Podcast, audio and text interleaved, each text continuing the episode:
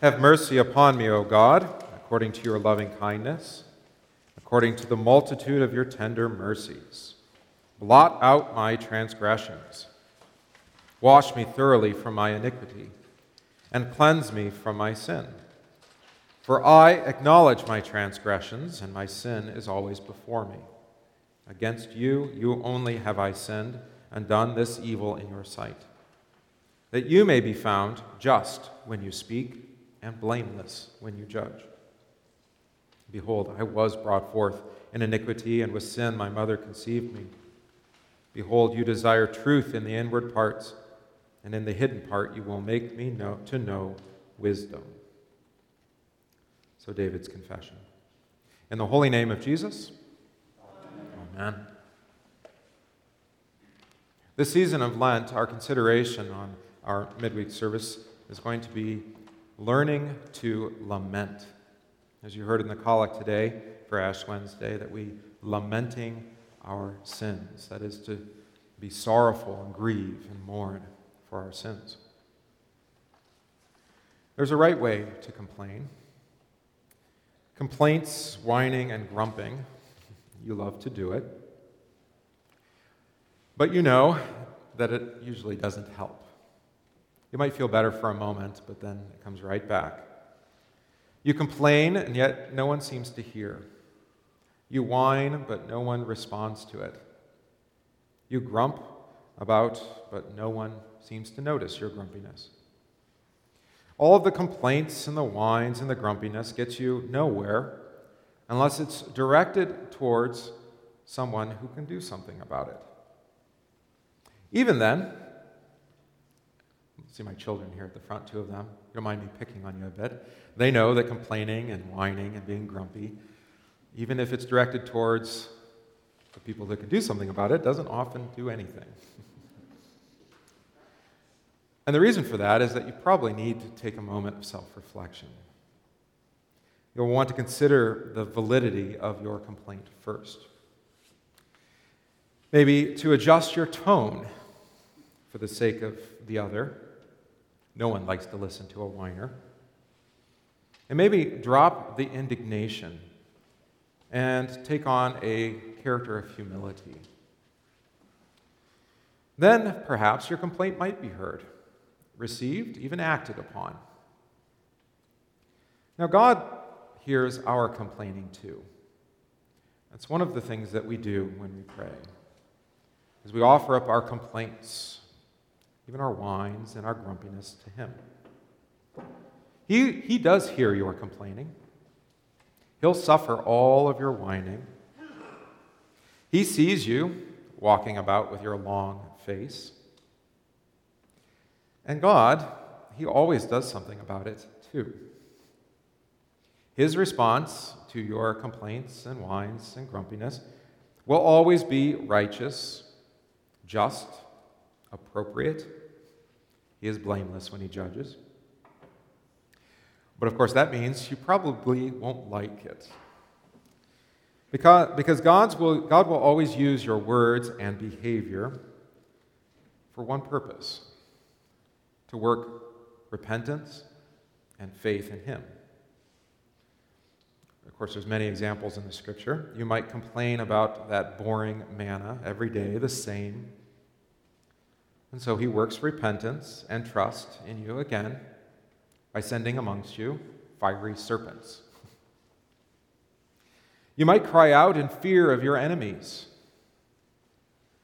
And then God, working with his just, righteous, and appropriate response, will have you wander about for 40 years in the wilderness until you are repentant and you trust in him again. And then he delivers you. That's how God works. Again, He hears your whines, your complaints, your grumpiness, and He'll respond. Now, there is an alternative, of course. It's simpler, perhaps, but it's just as painful. You might, as we have done tonight in part, examine your life according to God's Word before you open your mouth. Even better, before you grump and complain before God, come and take advantage of the gift of private absolution. with your pastor or alone or with another confidant. Perhaps work through your own heart and mind before trying to address your complaint to others. Often, your complaints and whines and grumpiness really aren't the fault of others at all, but it's your own damned fault. You point the finger at others when it's your own heart that lacks fear, love, and trust in God. And because you have no fear, love, and trust in God, you have also then no love for those around you, whether they have sinned against you or you have sinned against them. David, if you remember, in the context of the psalm, we read it this evening actually, coincidentally, in our catechesis with the young people. David had committed uh, many sins. it began with, of course, his eyes as he lusted after Bathsheba, and then with his heart as he committed adultery with her, and more sinfulness as he murdered her husband and stole all of his possessions, and then had others lie and destroy Uriah's reputation and his own, and dishonor his office as king, and go against God's word and misuse God's name and really make himself out to be God. That's how it goes. But David didn't know it. His conscience was not well informed. His sin had made him so stupid that he was lying to himself about what he had done. Lying to the point where he thought he had actually not sinned at all. He married Bathsheba and he took the child and was going to take the child into his own home. And then David's pastor came to him. And his pastor is actually more clever than I am. He tells him a story, a nice story about a rich man and a poor man. The rich man had many herds and flocks, and the poor man had one little ewe lamb. And when a guest came to the rich man, he took the poor man's one little ewe, slaughtered it for the feast. To which David respond, responded, That man deserves to die. And Nathan says to David, You are the man. Ouch. David's conscience now is well informed according to God's word. He hasn't been listening to God's word. He's not certainly taken advantage of his pastor as he struggled with his sin. But now his pastor comes to him. God delivers him from his sin by exposing it, every little bit of it. And that's what we prayed in Psalm 51. That's the context. When you prayed Psalm 51, God put you into the shoes of the greatest king, David, who also happens to be the chief of sinners, David. And as you confess with David, you admit wholeheartedly that you have nothing to give to God that he would want or need. Why would he want that dead heart and all that sin? You confess your absolute need to receive from him everything for faith and life. You have iniquities, he says, sin, guilt, and shame, and there's nothing you can do about it. That's what David said. Instead, as he did with Nathan, so we did in his psalm, you plead out to God for mercy, for forgiveness. He said it in many and various rich ways, didn't he? Wash me thoroughly, cleanse me Purge me with the hyssop. Make me hear again joy and gladness. Create in me a clean heart. Uphold me, restore me, teach me, deliver me. Do good to me in your good pleasure. Forgive me. And this, even he goes so far as to demand. You heard that that was all command. He was bossing God around, if you like, but of course he can. You can make such demands of God because that's exactly what God has promised to do. He has, as David says, chesed, that is, steadfast loving kindness.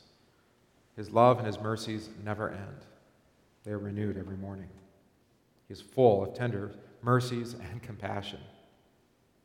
That's what David believed. That's what you believe. You see, when Nathan reveals David's sin to him, Yes, it kills David to have his sin found out, exposed, not only before God, but before his neighbors. But he knows that that was not done to hurt or harm him, but rather to bring him to repentance. That is, to faith, that is, trust in God again. So it is that confession of sins, and especially our word, our Lord's word of absolution, that absolution that washes over you in Jesus' blood, it changes you. Not only does it forgive you, but as David confesses, it restores to you joy and gladness. It creates in you a clean heart. It renews in you a steadfast spirit. It opens your lips. Forgiveness changes you. Forgiveness converts you from sinful rebellion with all of its complaining and whining and grumping. Forgiveness restores in you trust, trust in God, hope, and love in Jesus. So that in all that Jesus has said, you have exactly what he promises not doubting, but firmly believing.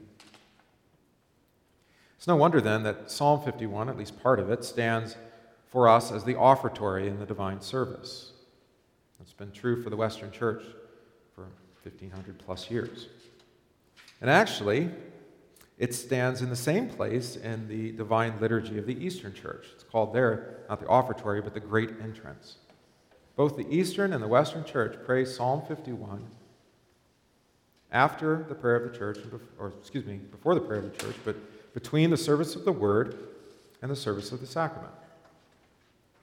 Why is that, do you think? Well, again, before receiving the Holy Supper Christ's body and blood, we get to confess our sins again in all of their pervasive and extensive infection. As we stand at right before a theophany, God's revealing to us in, the, in Jesus, in the sacrament, we get to confess with David again Create in me a clean heart, renew a steadfast spirit within me. But we also really get to echo in another way the words, the confession of Isaiah. Because you know, in the service of the sacrament, we confess the song of the angels before the throne of God in Isaiah 6 Holy, holy, holy. But if you remember, before we sang that, before the angels sang that, I should say, Isaiah said this Woe to is me, for I am undone, because I am a man of unclean lips, and I dwell in the midst of a people of unclean lips. For my eyes have seen the King, the Lord of hosts. So, just as much as God's holy law reveals um, and accuses us of our sin, there's another reality that happens when we gather around the sacrament that we're given to kneel in the presence of the holy, almighty, eternal God. And it's always intimidating. It ought to be. It gives us sinners to know how utterly sinful we are. We confess, like Isaiah, Woe is me. I'm a man of unclean lips. That overwhelming holiness of God is really then also another source of profound repentance. That's why many are given to even kneel as they come before the altar. We can't help but confess our pride and sinfulness again as we prepare to receive the sacrament, come before God with then hungry hearts and empty hands, ready to receive from Him every good thing He's promised in the sacrament. There we sing Psalm 51, and it sets our hearts in trust and our minds on the promises of God all of which he actually fulfills just a few moments later as he delivers to us the sacrament. These words, given and shed for you for the forgiveness of sins, are not only the main thing in the sacrament, but they're really the answer to the repentant David and to us that we sing in Psalm 51 in the offertory. Again, this Lent, on Wednesdays, we're going to learn how to lament. But to lament doesn't mean to whine and complain, but it's something different.